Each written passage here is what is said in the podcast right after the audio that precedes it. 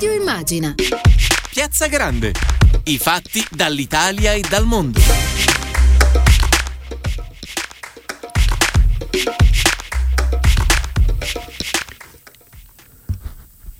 Cari ascoltato- ascoltatrici e cari ascoltatori, bentornati in diretta su Radio Immagina. Al microfono Stefano Menucci per una nuova puntata di Piazza Grande. Come ogni martedì affronteremo i temi caldi che riguardano l'economia e il lavoro e a brevissimo coinvolgeremo l'onorevole Antonio Misiani, mentre nella seconda parte vi racconteremo una storia virtuosa di, di economia circolare. Avremo ospite il titolare di un'azienda del Vicentino che recupera le batterie al litio per ricavare smalti per piastrelle. Eh, 342 142 6902 per i vostri sms, whatsapp e whatsapp audio.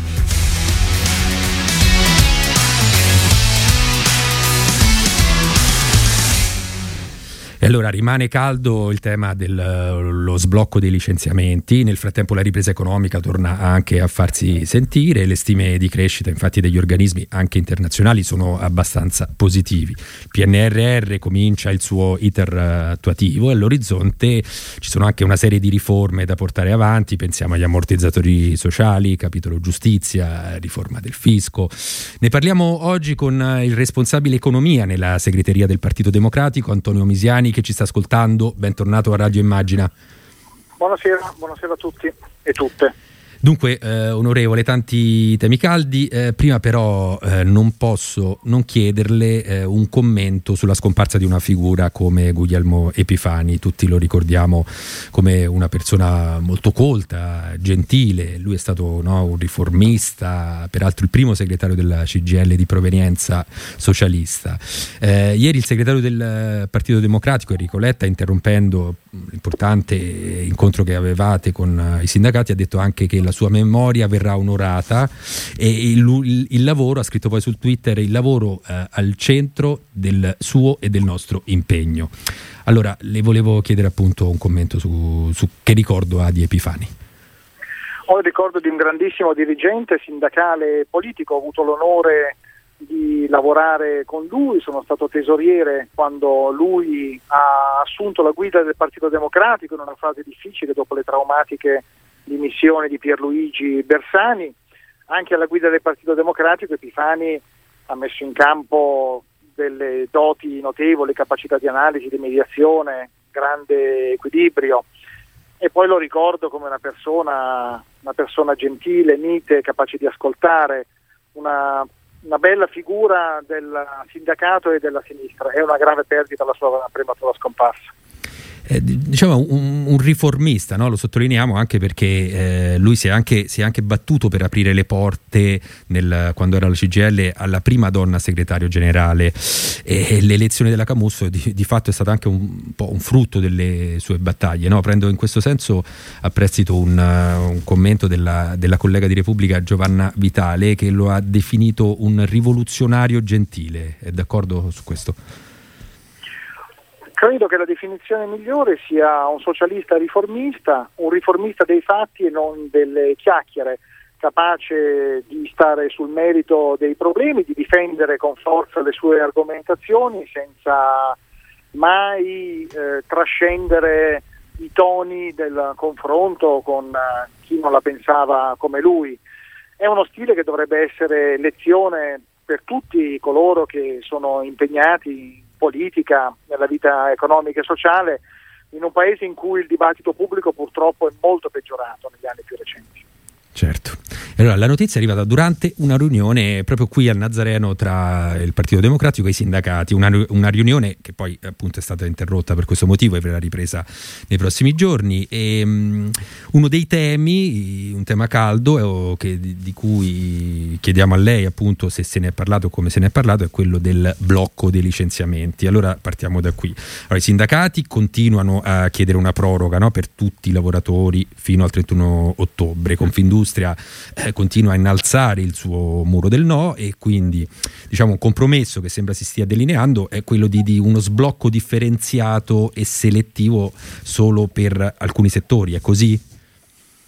Il Partito Democratico aveva proposto una soluzione più estensiva, una proroga più forte del blocco dei licenziamenti rispetto a quanto è stato deciso dal Consiglio dei Ministri. Avevamo presentato, io avevo firmato un emendamento al primo decreto sostegni, il Ministro Orlando aveva portato una serie di proposte, in gran parte accolte, ma in parte no.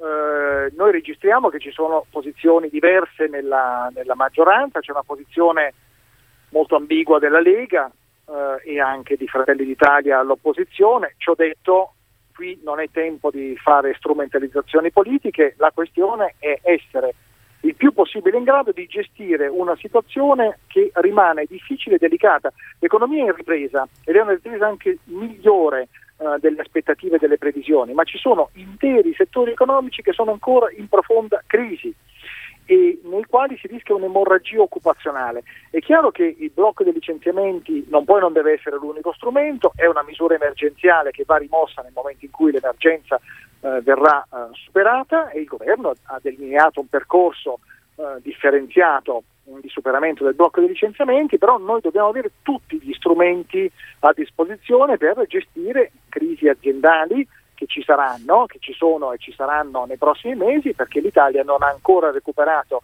i livelli produttivi di prima della pandemia e ci sono settori molto importanti dell'industria e nel terziario che vivono ancora un momento di straordinaria difficoltà e noi dobbiamo proteggere chi lavora in quei settori. Ecco, quali, quali sono i settori proprio che richiedono maggiore protezione? No? Anche pensiamo al tessile, la moda, anche o, o comunque guardi, diciamo, nell'ambito, del, nell'ambito, del, nell'ambito, del, manifatturiero tutto il comparto tessile eh, vive sicuramente un momento uh, di uh, grande difficoltà. Ci sono poi molte parti, de, ma, non, ma, non, è l'unico nel, nel manifatturiero, eh, poi ci sono molte parti dei servizi di mercato che sono ancora in profonda crisi. Il turismo sta iniziando a riprendere, ma è molto indietro, i trasporti, eh, la distribuzione commerciale. Uh, l'elenco purtroppo è ancora lungo, io vorrei ricordare che nei primi quattro mesi del 2021 sono state autorizzate 1 miliardo e 300 milioni di ore di cassa integrazione, è vero che uh, sta iniziando a calare rispetto al picco incredibile del 2020, ma siamo ancora su livelli molto molto molto più alti della normalità economica del Paese. Noi non possiamo non tenere conto di questo, ne dobbiamo tenere conto impostando un percorso il più graduale possibile di fuoriuscita dal blocco dei licenziamenti e migliorando, se possibile in Parlamento, le misure importanti che il governo ha costruito nel decreto sostegni bis, perché sì. noi stiamo discutendo molto del blocco dei licenziamenti, però vorrei ricordare che in quel decreto il ministro Orlando ha portato un pacchetto di misure che vale oltre 4 miliardi di euro, che potenzia il contratto di espansione, il contratto di solidarietà, sì. introduce una detassazione totale per le imprese che richiamano i lavoratori dalla cassa integrazione, taglia il costo del lavoro alle imprese che manterranno la forza lavoro, ci sono misure importanti, vediamo se in Parlamento riusciamo a migliorare anche quelle misure oltre che discutere del blocco dei licenziamenti. Sì, che poi c'era appunto questo pacchetto, si, si è discusso della proroga, no? però c'era questo pacchetto di cui parlava nel Sostegni bis, ma anche eh, poi quello che si è ottenuto, no? l'incentivo per il manifatturiero di diciamo, eh, non licenziare se si eh, eh pre, diciamo, eh, per la C'è cassa la integrazione. integrazione che viene riconosciuta senza addizionali e quindi senza esatto. costi aggiuntivi per le imprese in cambio dell'impegno delle imprese di non licenziare, di non licenziare fino a fine anno, è un'altra misura che è stata proposta e ottenuta dal Ministro Orlando nel Consiglio dei Ministri. Quindi gli strumenti da mettere in campo eh, devono essere diversi, c'è il blocco dei licenziamenti, ma abbiamo già messo in campo altre misure, lo ripeto, siamo in una condizione ancora difficile, noi dobbiamo, il governo, il Paese deve essere nelle condizioni di gestire al meglio una situazione sociale che rimane delicata. Senta, come risponde alla critica di, di qualcuno che, che, solleva appunto che con un, un'eventuale proroga anche nel manifatturiero su, su, altri settori insomma, che sono in difficoltà si creerebbe diciamo, un, un, irrigidimento del mercato del lavoro e che quindi non si permetterebbe di fatto a quelle aziende di, di ristrutturarsi? Come, come la vede? Ma guardi, in questa fase eh, il licenziamento non, non, può, non, deve essere l'unica strada per avviare la ristrutturazione delle imprese. Noi per esempio abbiamo abbassato la soglia di accesso al contratto di espansione da 250 a 100 dipendenti. Il contratto di espansione è una misura interessante perché permette di mandare prima in pensione i dipendenti in cambio di assunzioni di giovani e agevola e accompagna operazioni di riorganizzazione aziendale. Il contratto di solidarietà che riduce a parità di salario le ore di lavoro, permette di mantenere l'occupazione ma di aiutare i processi di riorganizzazione delle aziende. Quindi è evidente eh, che eh, non si può congelare come, eh, l'apparato produttivo come se l'Italia fosse un grande freezer e eh, siamo in un'economia di mercato e questo non ce lo dobbiamo mai dimenticare. Però noi dobbiamo mettere al primo posto la tenuta sociale del Paese da questo punto di vista credo che le posizioni ideologiche vadano messe da parte, ci si debba sedere attorno ad un tavolo e trovare insieme le soluzioni più efficaci. E quindi poi ci saranno i margini di manovra in Parlamento per eh, diciamo fare passi in avanti da questo punto di vista. Peraltro aggiungo l'elemento del, dei tempi no, di conversione del decreto, perché comunque se eh, il decreto dovesse essere approvato dopo il 30 giugno, comunque scatterebbe quel, il primo blocco no, delle grandi aziende. Sì, i tempi di conversione del decreto vanno al di là della scadenza del 30 di giugno, tecnicamente fosse possibile introdurre delle norme di salvaguardia, però diciamo che il Parlamento può essere una sede in cui iniziare a fare chiarezza. Noi presenteremo le nostre proposte e cercheremo di capire che risposta daranno le altre forze politiche, perché di alcune lo abbiamo capito, Forza Italia e Italia Viva eh, hanno manifestato la loro contrarietà. Io tuttora non capisco quale sia la posizione della Lega perché leggo interviste del sottosegretario Durigone che dicono una cosa, poi Salvini ne dice altre, però Salvini è il leader di quel partito, eh, Giorgetti altre ancora. Speriamo che in Parlamento si faccia chiarezza perché poi in Parlamento gli emendamenti si votano e si vota contro, a favore o ci si astiene. Certo, senta, eh, poi c'è un altro capitolo appunto che riguarda que- la, la, riforma degli ammortizzatori sociali, verrà presentata eh, a luglio no, dal Ministro del Lavoro Orlando e l'intento appunto di creare un sistema di protezione universale per tutelare eh, anche precari, autonomi. E quindi a che punto è questa la, la, discussione con le parti sociali? E secondo lei qual è diciamo, la parte più importante che, che bisognerà preservare? Guardi, noi siamo entrati nella pandemia con una rete di protezione eh, sociale piena di buchi. 5 milioni di lavoratori autonomi, di professionisti non avevano alcuna protezione e ci siamo dovuti inventare in pochi giorni le indennità che abbiamo riconosciuto a quei lavoratori. C'erano milioni di lavoratori dipendenti senza cassa integrazione, penso alle microaziende che non avevano accesso alla CIG e abbiamo esteso la cassa integrazione a tutte le aziende a prescindere dal numero di dipendenti e dal settore di appartenenza, quelle però erano misure emergenziali. La riforma serve per un intervento strutturale per dare al Paese un ammortizzatore sociale universalistico, che non vuol dire unico, perché poi il mercato del lavoro è plurale, ci sono certo. condizioni diverse, però noi dobbiamo garantire uno standard di protezione eh, il più universalistico possibile. È un'operazione molto complessa, il ministro Orlando sta lavorando eh, a ritmo serrato, c'è un confronto eh, che va portato a compimento con le organizzazioni economiche le organizzazioni sociali, servono soldi, perché specialmente nella fase iniziale una riforma di questo genere avrà bisogno di investimenti e serve eh, che il governo nel suo insieme punti su questa riforma, ma non a caso nel piano nazionale per la ripresa e la resilienza la riforma degli ammortizzatori sociali è indicata tra le tre riforme di accompagnamento eh, e quindi è una delle riforme strategiche su cui il governo ha assunto impegni con l'Unione Europea e non solo con il Paese. E, che poi protezione, ma poi c'è anche il tema, quello del ricollocamento, no? cioè il tema vero allegato alle politiche attive del lavoro. Cosa, cosa offrire alle persone quando perdono il lavoro? No? Servirebbe appunto un sistema di, di presa in carico anche lei lo vede anche oltre che pubblico, anche privato, quindi un mix o comunque eh, che cosa bisogna fare per, uh, da questo punto di vista? Ma guardi, non si può prescindere da un forte ruolo pubblico anche in materia di politiche attive. Ciò detto, anche chi opera nel privato può e deve contribuire ad una rete che aiuti i lavoratori che perdono il lavoro ad essere riqualificati e ad essere ricollocati il prima possibile. Nel nostro mercato del lavoro ci sono tanti disoccupati, ma c'è anche quello che gli economisti chiamano un mismatch, un mancato incontro tra domanda e offerta che è eh, enorme. Ci sono centinaia di migliaia di posti di lavoro eh, scoperti in aziende che non riescono a trovare persone disponibili a lavorare in quei settori, in parte perché in alcuni settori, penso ad una parte dei servizi, i salari sono scandalosamente bassi. E questo è un tema, sì. eh, è una vergogna eh, che va affrontata dando valore legale ai minimi contrattuali in un paese in cui la giungla dei contratti ha prodotto situazioni di sfruttamento indegne eh, di un paese civile. Ciò detto c'è anche un, un problema in aziende serie eh, che rispettano i contratti collettivi nazionali ma che però non riescono a trovare persone disponibili a lavorare quelle aziende. Le politiche attive servono anche a questo, a migliorare il collegamento tra domanda e offerta nel mondo del lavoro. Siamo indietro? Sì, siamo indietro, anche perché c'è una ripartizione delle competenze tra Stato e Regioni che eh, non è ottimale eh, da questo punto di vista. Infatti non a caso la riforma costituzionale che il PD aveva proposto nel 2016 ricentralizzava una serie di eh, competenze in materia di mercato del lavoro proprio perché eh, sulle politiche attive non possiamo andare in ordine sparso, il tema è strategico eh, e serve una forte regia nazionale. Ciò detto, il referendum è stato bocciato dagli elettori e il popolo è sovrano, noi oggi lavoriamo a Costituzione invariata per migliorare il sistema. Il ministro Orlando ha appena commissariato l'AMPAL, sì. c'è in corso un ridisegno delle competenze tra AMPAL e il Ministero del Lavoro.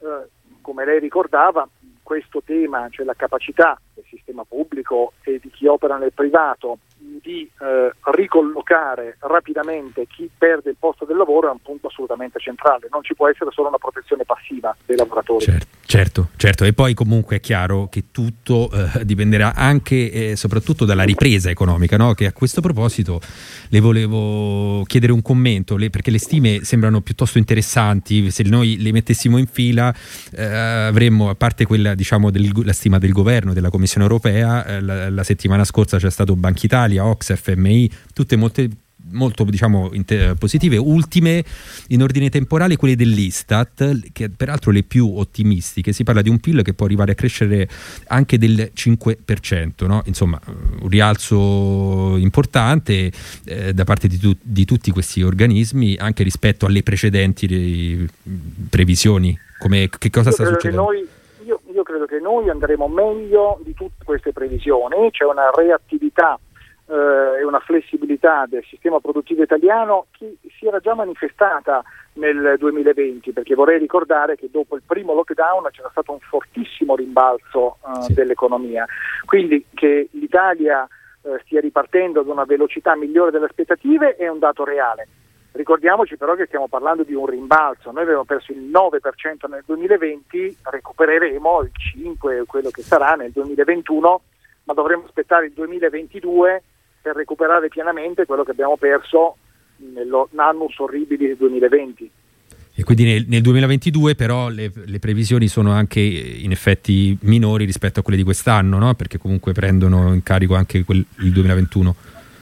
Guardi, però al di là di quelle che sono le previsioni nel 21 e 22, la vera scommessa su cui dobbiamo puntare è una crescita sostenuta anche negli anni a venire perché noi abbiamo avuto un 2020 drammatico, ma venivamo da 25 anni di stagnazione in cui il Paese aveva progressivamente perso posizione rispetto alle economie avanzate, perché noi crescevamo dello 0, e gli altri ad un ritmo molto superiore.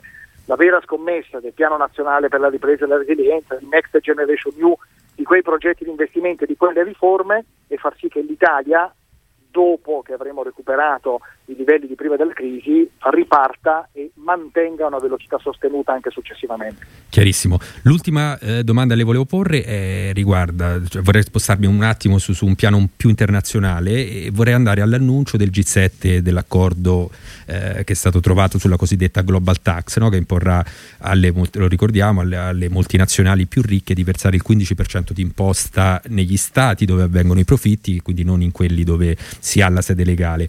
È stato eh, molto rivendicato dal punto di vista politico, però c'è anche chi non è d'accordo. E ad esempio ehm, vorrei citare l'Oxfam, che ricordiamo è l'organizzazione che è impegnata nella lotta alla disuguaglianza e riduzione della povertà globale, che, che ha considerato quell'accordo non equo. E cito, cito le, le parole della dichiarazione eh, loro dicono stanno tarando il livello così in basso eh, che le aziende possono semplicemente scavalcarlo. Il G7 non può pretendere che la uh, maggior parte dei paesi del mondo accetti briciole dal proprio uh, tavolo. E quindi eh, aggiungo anche un altro elemento, cioè il fatto che le reazioni dei colossi del web eh, tutto sommato hanno promosso quell'accordo no? e quello magari fa un po' pensare. Che, che, che ne pensa di tutta questa storia? Io penso che l'accordo sia un passo storico che può interrompere quella che gli economisti hanno chiamato race to the bottom, la corsa al ribasso che ha fatto sì in Europa per esempio che la tassazione sulle imprese sia scesa dal 35% del 1995 al 21% attuale, che è una media eh, ed è una media del pollo di Trilussa in cui ci sono paesi con aliquote molto superiori e poi ci sono i paradisi fiscali dentro l'Unione Europea che fanno pagare zero o poco più. Questa concorrenza fiscale è disastrosa ed è un regalo enorme alle multinazionali che spostano i profitti nei paesi che hanno una giurisdizione fiscale più favorevole e sottraggono miliardi di euro ai paesi invece che hanno un livello di tassazione ragionevole come l'Italia in cui, lo ricordo, l'IRES è al 24%. Sì. È al 24%.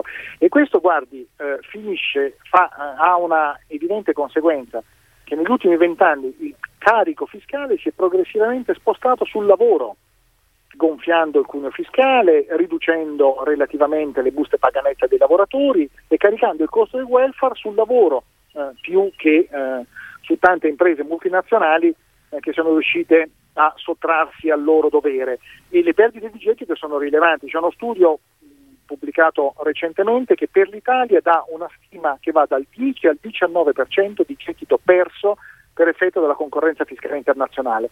Vuol dire miliardi e miliardi di euro che potremmo recuperare. È chiaro che la strada è ancora lunga, stiamo parlando di un'ipotesi di accordo al G7, andrà perfezionata, ratificata, però mi creda, è veramente un passo storico rispetto alla totale inazione che aveva caratterizzato i paesi avanzati negli ultimi vent'anni, nonostante gli sforzi di alcuni, tra cui il nostro paese. E allora avete ascoltato le parole del responsabile economia nella segreteria del Partito Democratico, Antonio Misiani, che ringraziamo per essere stato con noi. Grazie, a presto onorevole. Grazie a voi, alla prossima. E adesso un brano degli Strokes, torniamo fra pochissimo, a fra poco. Radio Immagina